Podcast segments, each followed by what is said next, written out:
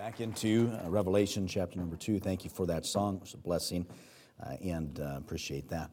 Revelation chapter number 2, and as I was explaining kind of a little bit of the run-up on this passage of Scripture, there are several things that I was reminded of in this conversation, and as I brought that out, it was the fact that we read that the church at Ephesus, the Bible said, as we read in our text, they hated them. They can't spare them which are evil. And they had a position, a stand against evil, against sin. And that's something that they had to their credit. And several things were listed, which I'm going to mention, and all of it by way of introduction to get to our point at the end of our time this morning. But one of the things we need to realize is that one single debt canceled out all of their credits. All that God said, this is, I know this about you, and these things are good things. But he says, nevertheless, in verse number 4, I have somewhat against thee, that nevertheless, I like to look at that, it's like, having said that. That's a phrase that I would use a lot. I might say to someone, you are awesome.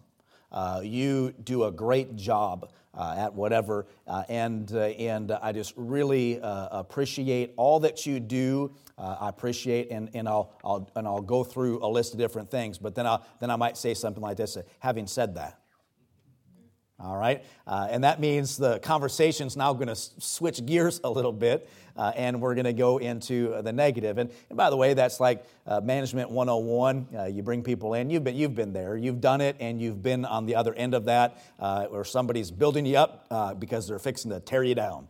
And that's a little bit of what we find here as God is addressing.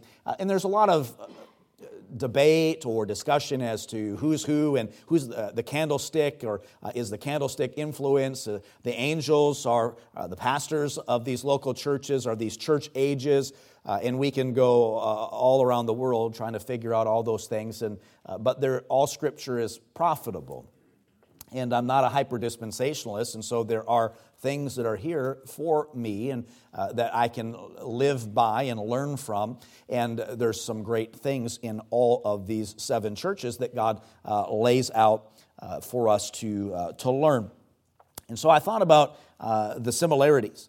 And there are a lot of similarities. In fact, as I do inventory, personal inventory, as I do inventory for our church and try to figure out, discern the direction God wants me to lead the church in, even in the picking of a theme, which we do, it's not just a tradition or whatever. And how many of you got enough coffee cups? All right, I mean, you got a whole cabinet full of coffee cups and really nice coffee cups, by the way.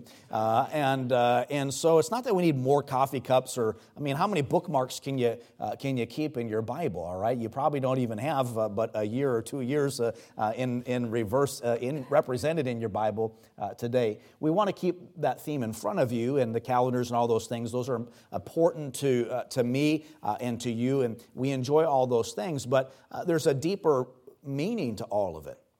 There's things that are more important than just having direction. Having a theme helps me stay focused on preaching and direction and sermon preparation and all of that. But it's just something else that's more important about that. And so I think about our church and what our church needs. And in the Bible, I don't think there's any more, I guess, of a clearer passage or a church that is represented in the Bible. If we look at, the Church of Philippi or the church, all the churches that we represent, are represented for us in the Bible, to where we can make a comparison, I think, better than this church. I feel, as your pastor, that our church, Berean Baptist Church, in 2020 is right here where this church is in this passage of Scripture. I think it describes our church, in many ways, my preaching and the direction and some of the things that I've led in or I've talked about, and I'll point those out as that we reread parts of it. I think this represents exactly where our church is, and probably more than likely where you are in your heart, in your walk with God.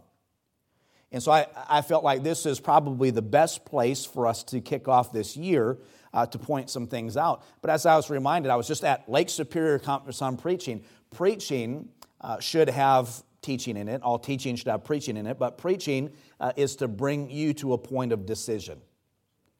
It's not just to instruct you about what the Bible says here in Revelation chapter number 2. It's for you to take the truth of the Word of God that was presented to you, and then you decide, you do something with it. So every time you come to church at Berean Baptist Church, you have a choice to make. Am I going to obey that scripture? Am I going to make the change in my life that I need to make, whatever the Holy Spirit of God is telling you to do, or do I ignore it? And then endure the invitation time and walk out of the church unchanged. That's the choice that you're presented with and should be presented with every time you go to a Bible-preaching church. So this church at Ephesus, which was likely started by Paul, obviously, and had Timothy to its pastor at one point, and some believe perhaps John, the apostle, as well. And this passage was written 30 years after the church had started. So if you look at it from that perspective, a lot of things can happen to a church in short order. God is addressing them, the church at Ephesus, in this way 30 years after it had started in the first century church. So I feel that the chances are a little bit higher that some 2,000 years later, we might struggle with some of the same issues that these churches, early churches, struggled with. And again, I don't want to take a whole lot of time with that, but I mean, things are different. We're going to talk about distractions in 2020 and how to avoid them, identify them, avoid them. We're just simply too caught up with everything under the sun that we don't walk with God. God's not our focus. Making money's focus, our focus, relationships, whatever. People just don't have time for God. There are people that are not in church today because that's the manner. Their manner. That's the manner of some is. The church ought to be important to you. So I just feel bad if I miss one service or whatever, blah, blah, blah. And I don't think you should, if you're sick, you stay home and feel guilty because you're sick, but you ought to want to be there. You ought to be like, man, I wish I was in church today, and I can't wait to get better so I can get back in church. And that should be your spirit and your attitude about it. It shouldn't be just be like, well, I just got to go. And on. It's just different where we've lost our focus. What's important to us may not be what is important to God. So a lot of things can happen in 30 years. Our church is 50 years old. As far as the comparison, we're 20 years beyond at the time from our church's genesis and when it began to in comparison to them. And so he begins by commending them, just like I mentioned a moment ago. He said, "I know your works and I know your labor and in your patience and your perseverance, even through struggles and adversity at that time in the church. They were morally pure. They followed God in their religion, if you will. They were doing a good job, and God is commending them. He says, "I know it." God knows it, and I feel that's how our church is. Let me just, especially if you're visiting with us today. Describing our church. I describe it to people that it's independent fundamental Baptist with a smile, and we're against sin, but we love people, and we have sound doctrine. I believe that. I believe we teach the Word of God and we preach the Word of God. I feel like we're a balanced church in the sense that we're not, people say, legalistic. And I always get a kick out of people. We find a word here, the Nicolaitans. It says to beware of the deeds of the Nicolaitans. The Nicolaitans were followers of Nicholas, all right, not Saint Nicholas, up in the North Pole, but Nicholas, who was a deacon. He was a first century deacon. And if you don't think deacons can mess up a local church, you got proof in the pudding. right here. How God sets up a local church and how it operates, all that from the Bible. But Nicholas was a Gentile who got saved, but he was very pagan before he got saved, and so the deeds of the the Nicolaitans was a mixture of worldliness and carnality into religion. That's what the deeds were. That's what God says, you got it going on, Ephesus, because you hate the deeds of the Nicolaitans, and he says, and I hate them. I hate those deeds too. So for the modern day religionists and church and whatever in 2020 and all the stuff that we got going on, the Bible says that we ought to return to our first love in repentance, and we ought to love Him and do first works, but we should also still hate the deeds of the Nicolaitans. So here's a newsflash: you can love Jesus and be right with God and hate compromise, because God hates it. Are you with me? Amen. And so I feel like that's our church. I believe we love the Lord, and we want people to love the Lord and to follow Jesus and have a personal walk with God. But I'll preach against compromise, and I'll preach against Bible perversions, or I'll preach against this and that or whatever. And you've got to be very careful as you listen to all that to not get out of balance yourself, or out of, hating people or whatever, because that's not what's God. God loves people. We love people, but we're supposed to love what God loves. We're supposed to hate what God hates. And so I think we're balanced. But people would say, where I was getting at with that was, they'll say, people are Pharisees. They all cleaned up on the outside, but on the inside they're full of dead man's bones and whited sepulchres, and they're Pharisees. And they've got no problem calling somebody who believes the Bible and just wants to obey the Lord to call them a Pharisee. But you call them a Nicolaitan, you call them a libertine. You say that you're going the way of Cain, or the way, you're a gainsayer of Kor, or the follower of Balaam. They won't let you make. Whoa. Let's slow down for a second, and let's not be calling people names. And it's all right. So if you're going to refer to somebody that wants to obey the Bible as a Pharisee, then you need to be okay with me referring to somebody who doesn't want to follow the Bible by calling them a Nicolaitan, because those are they're saying these were people in the Bible that did what you do, and so there's the people in the Bible that do what you do. So he says, you had works and labor and patience, and there was separation and there was doctrine. They were pure in that, and they hated the Nicolaitans, those who mix worldliness and carnality into religion. It's exactly, if you don't think there are Nicolaitan churches, in fact, that's what they should just call themselves, and Nicolaitan Gospel Church, and take Baptists right off of it, because we cannot mix paganism and worldliness and heathenism into our worship. And so in that time in Ephesus, 30 years after this church had started, there was a deacon in that church who was basically like, "Hey, it's all right. I mean, we can serve Jesus and still do these heathen things. We can, let's, you know what? I mean, we can love the Lord, and we can assemble, but these things are okay. They're okay with worldly practices," and they begin to invite them in there. And so, if today was then or whatever, I mean, much of what we would see going on in churches today would be what the Lord is referring to about these deeds and these doctrines. So he says, I've got a complaint against the church in verse number 4. Nevertheless, I see all these things, and that you love me, and you labor, and you have patience, and you're against sin, but for my name's sake you labor, and you've not fainted. You've been faithful in all these things. But having said that, you have left your first love. I said, I've got something against you because you have left your first love, and that simply means, for sake of time, that they had They had religion. But they didn't have a relationship.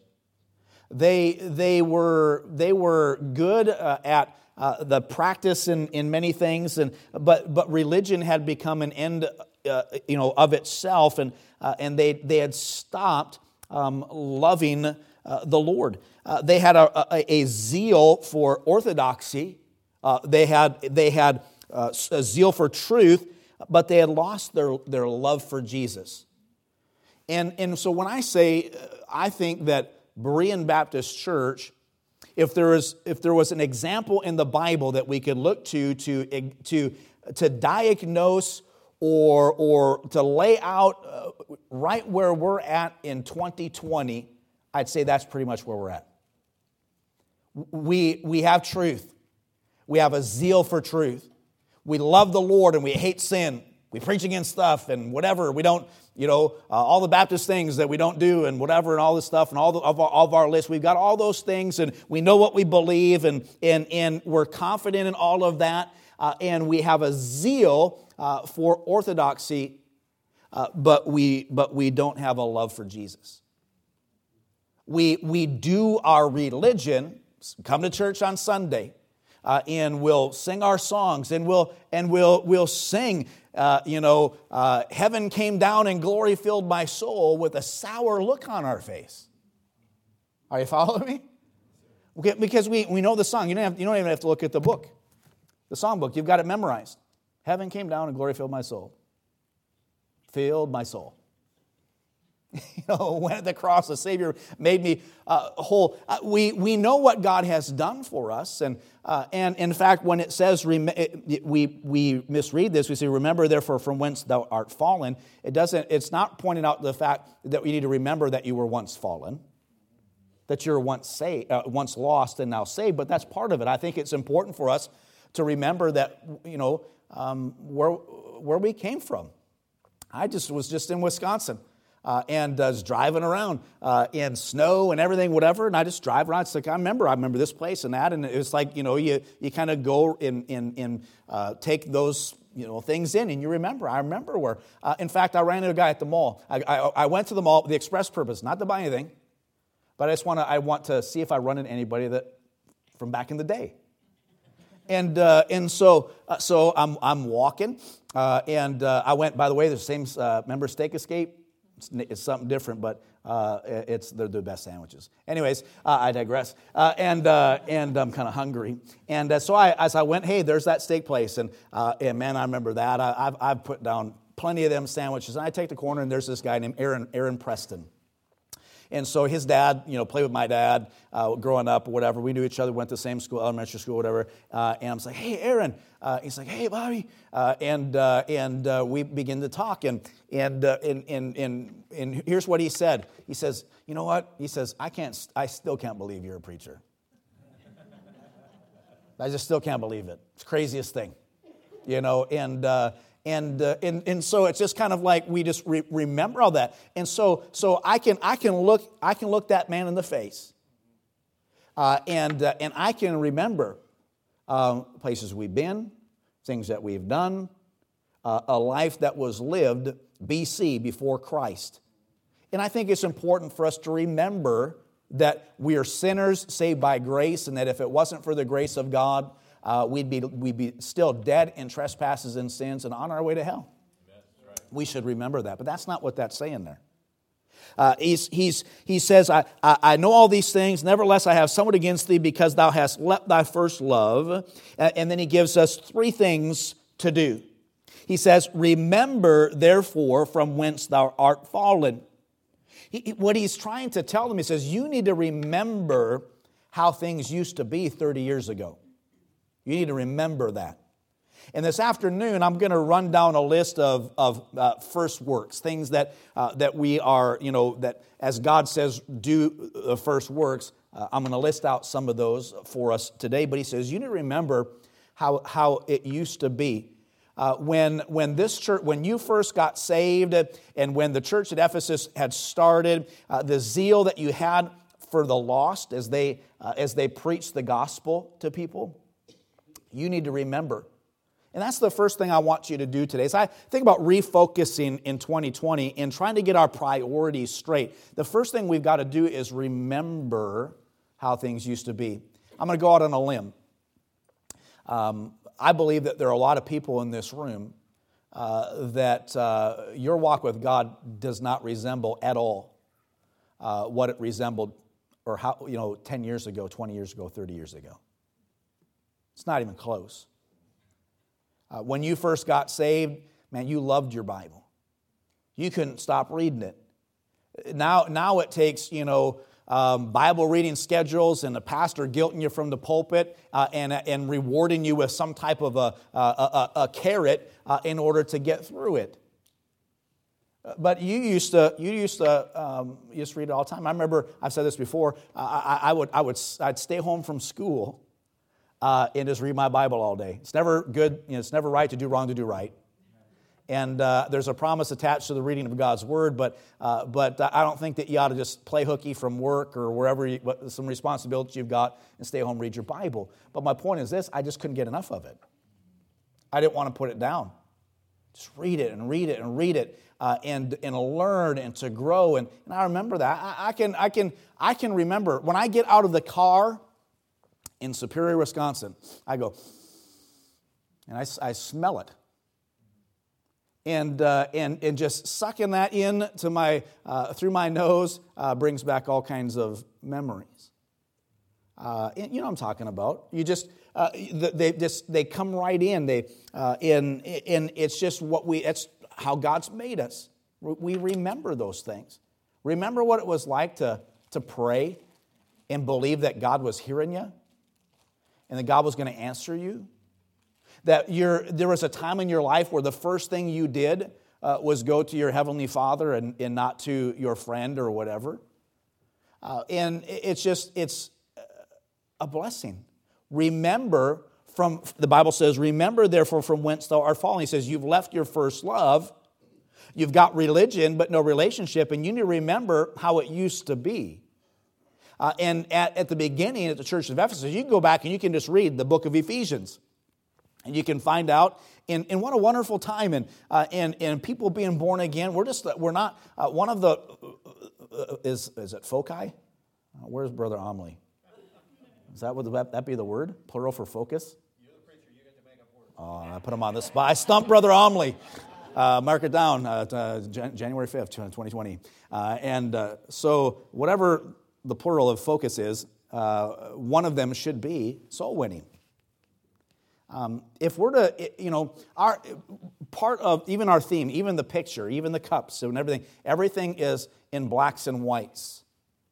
Because you want to know why? Because the Bible is pretty black and white. It's pretty clear in some things. There's grays. There's some gray areas too. Of course there are in everything. But many of the things that we debate about in faith and church and whatever, it's simply you either do them or you don't. You're either right or you're wrong. And one of the things I'm going to stop doing as a preacher, as a pastor of people, because I think that we have made our own mess in this way. I've said in years past, I'm going to preach biblical ideals. But what we've done is we've gotten so far away from biblical principle and biblical ideals in our lives that it's almost like God's best is so far-fetched that we excuse away the fact, even from pulpits, that people are even going to do it. It's like, here's what God wants. See, God, I said soul winning. God wants every single person here. I talked to a man yesterday. He said, we're all preachers. So we're all preachers of the gospel. Yes. He said, I might not be in a pulpit somewhere pastoring and preaching the Bible that way, but we're all preachers. He doesn't believe what we believe from the Bible, but he understands here's what truth is, and the truth is that you're a preacher and you're a preacher. We're all preachers. And to be right with God, you are to be a soul winner. You've got to be telling people about the Lord Jesus Christ. But we're too busy, we're too scared, all the reasons we don't do it. But the bottom line is, if you don't do it, you're not right with God, and you can't be right with God. No. But here's what we do. We say, would you please be a soul winner? if you can get around to it. You just really know, and people are in, well, Macedonian calls and missionaries and whatever, and there's a need, and the harvest field is plenteous, but the laborers are few, and we put all these things out there, and we just hope upon hope that people are going to be a witness, but the truth of the matter is you got to be. And if you're not, I don't care how much you think, you hung the moon, spiritually speaking, you are not right with God if you are disobeying God. You can't be. Now you take that and multiply that over multitudes of different biblical commands that God gives us, and we are in a mess. But we look good. We got the right Bible. Got comfortable seats and in a warm church and sound doctrine. You'd be like, Pastor, I'm so glad I come here because you preach the Bible, and we need that. And you ought to be thankful that you have a pastor that preaches the Bible. But what good does that do? If all we do is just, absorb it on a Sunday, and we're hearers, but we're not doers. He said, you need to remember what it was like. You need to remember from where you have fallen and how it used to be and how you used to love me, Jesus. You used to love Jesus. And you did all these things, right? And you got to remember that, because by remembering what they used to be, the Ephesian believers could realize how far they have drifted. So when you say, okay, you're not the same as you were 10 years or 20 years ago or whatever, 30, 40, 50 years ago when you first got saved, when you begin to remember what it was like to just can't get enough of your Bible, you'll realize by remembering that how far you've drifted today. So that's why it's important to remember. Remember when you bowed. Remember that promises that you made to God at a pulpit somewhere here or in a camp or whatever. And you said, I'm gonna do this. And I'm gonna be that. We have a religion today, a faith in Christianity. It's so focused on just being. I'm accepted in the beloved. I'm a child of God, and we rest upon that. And there's a blessed assurance that Jesus is mine. But it's more than just being saved. There's all kinds of stuff, too. Life and death and all the scriptures. There's just a life to live. And I was reminded there's a funeral the other day in Wisconsin, and people kind of gathered at this funeral. And this lady, I can't remember how old she was that when she passed, but she served the Lord. They were here at one point as missionaries and presented. And one of the family members said that there were a family that showed up in town for the funeral. They're at the visitation, but they stayed home and didn't go to the funeral. And so they didn't go to the actual, thing. And, I've preached tons and tons of memorials for people who are 90-some years old, and there's a handful of people in the room. You think about a life, you need to live a life, let me say this, you need to live a life that affects people, that influences people for the cause of Christ. Because I promise you, if all you're doing is digging the ditch to make the money, to buy the food, to get the strength to dig the ditch, you're going to be 95 years old and die, and there's going to be nobody there. Because you didn't do anything that would last. You just existed and you just lived.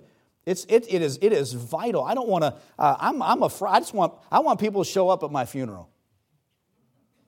I'm almost like, just don't even have one.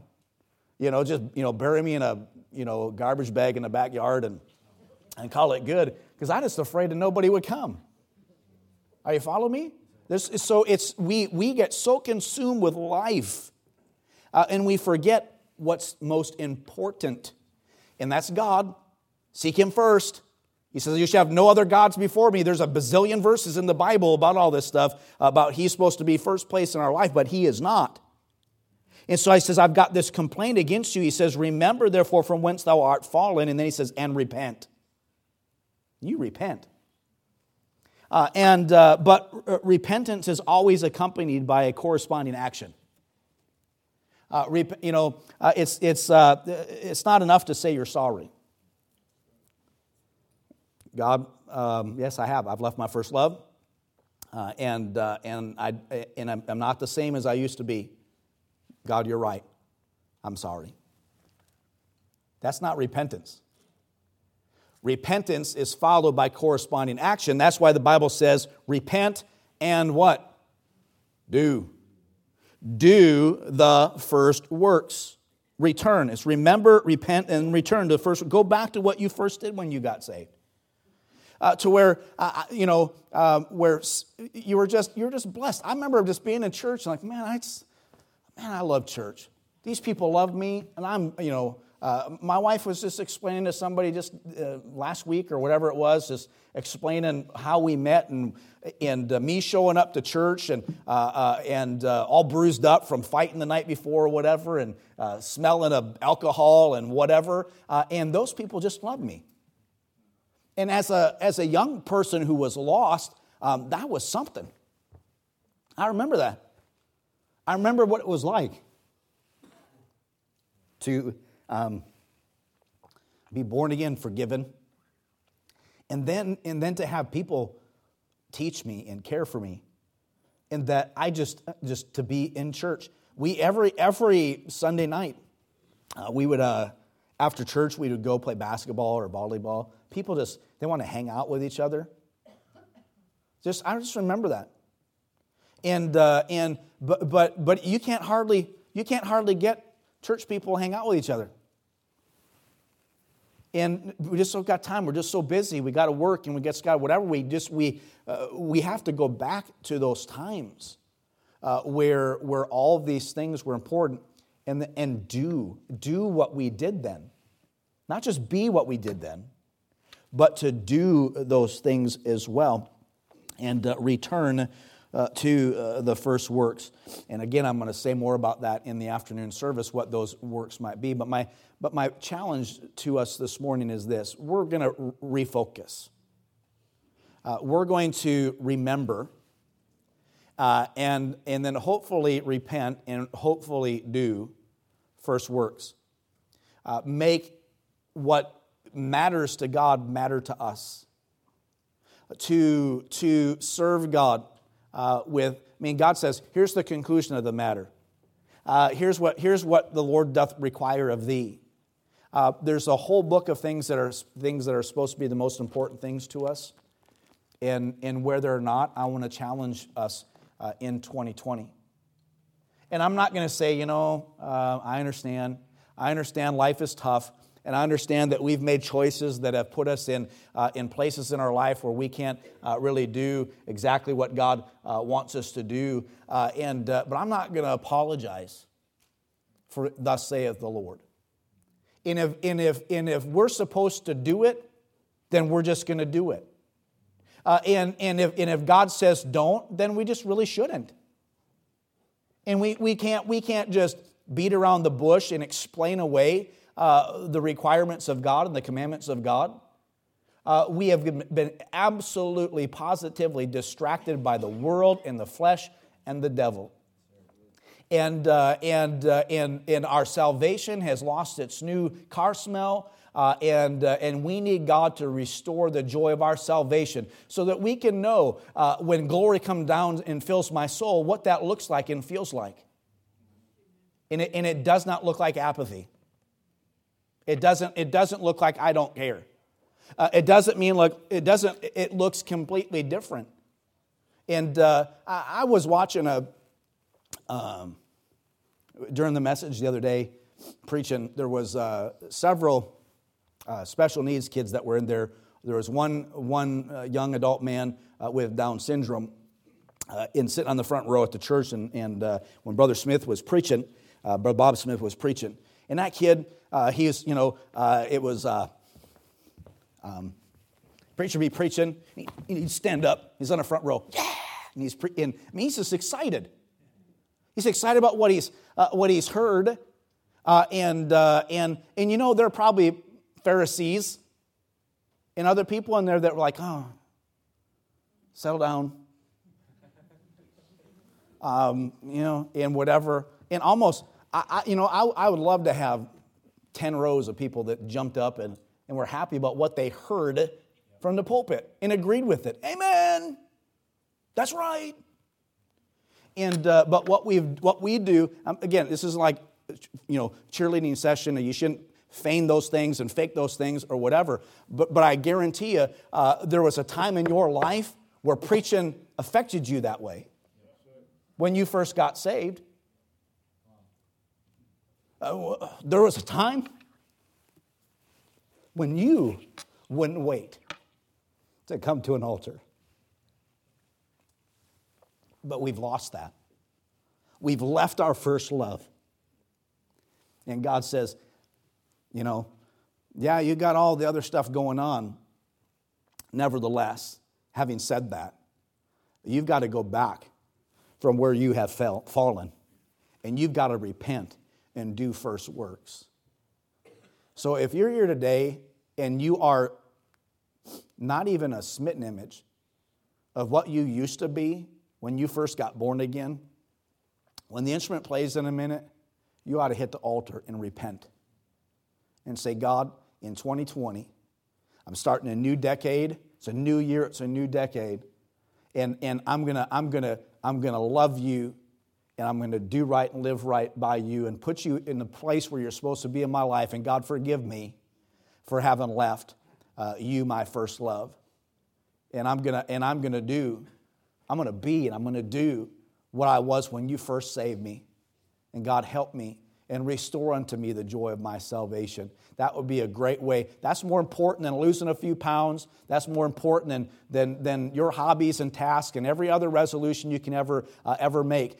God, help me to love you like I used to. Would you pray that today as we stand today with our heads bowed and our eyes closed and